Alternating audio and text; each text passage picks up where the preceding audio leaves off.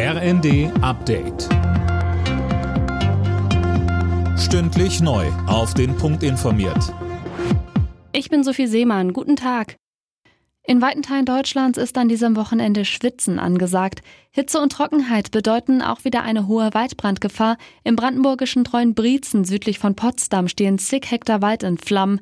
Die Feuerwehr ist mit hunderten Einsatzkräften vor Ort und das Löschen ist schwierig, weil in dem Gebiet auch Munitionsrückstände lagern. Mittlerweile konnte das Feuer aber immerhin etwas eingedämmt werden. Auch morgen wird es nochmal sehr heiß. Mit Beginn der neuen Woche gibt es dann aber Abkühlung und auch eine deutliche Entspannung bei der Waldbrandgefahr. Die Vizepräsidentin des Europaparlaments Barley warnt vor einer überstürzten Aufnahme der Ukraine in die EU.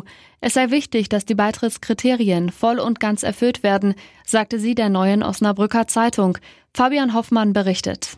Denn Sobale, wer einmal in der EU ist, kann nicht ausgeschlossen werden. Als Negativbeispiel nennt sie Ungarn, das die Rechtsstaatlichkeit seit dem Beitritt 2004 demnach systematisch aushöhlt.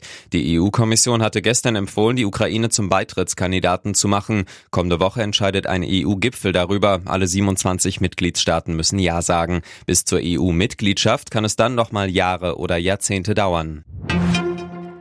Die Ukraine will sich erst Ende August wieder mit den Russen an den Verhandlungstisch setzen.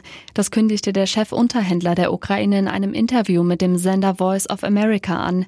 Die Ukraine werde Ende August nach einer Reihe von Gegenangriffen in einer besseren Verhandlungsposition sein, sagte er, ohne weitere Details zu nennen.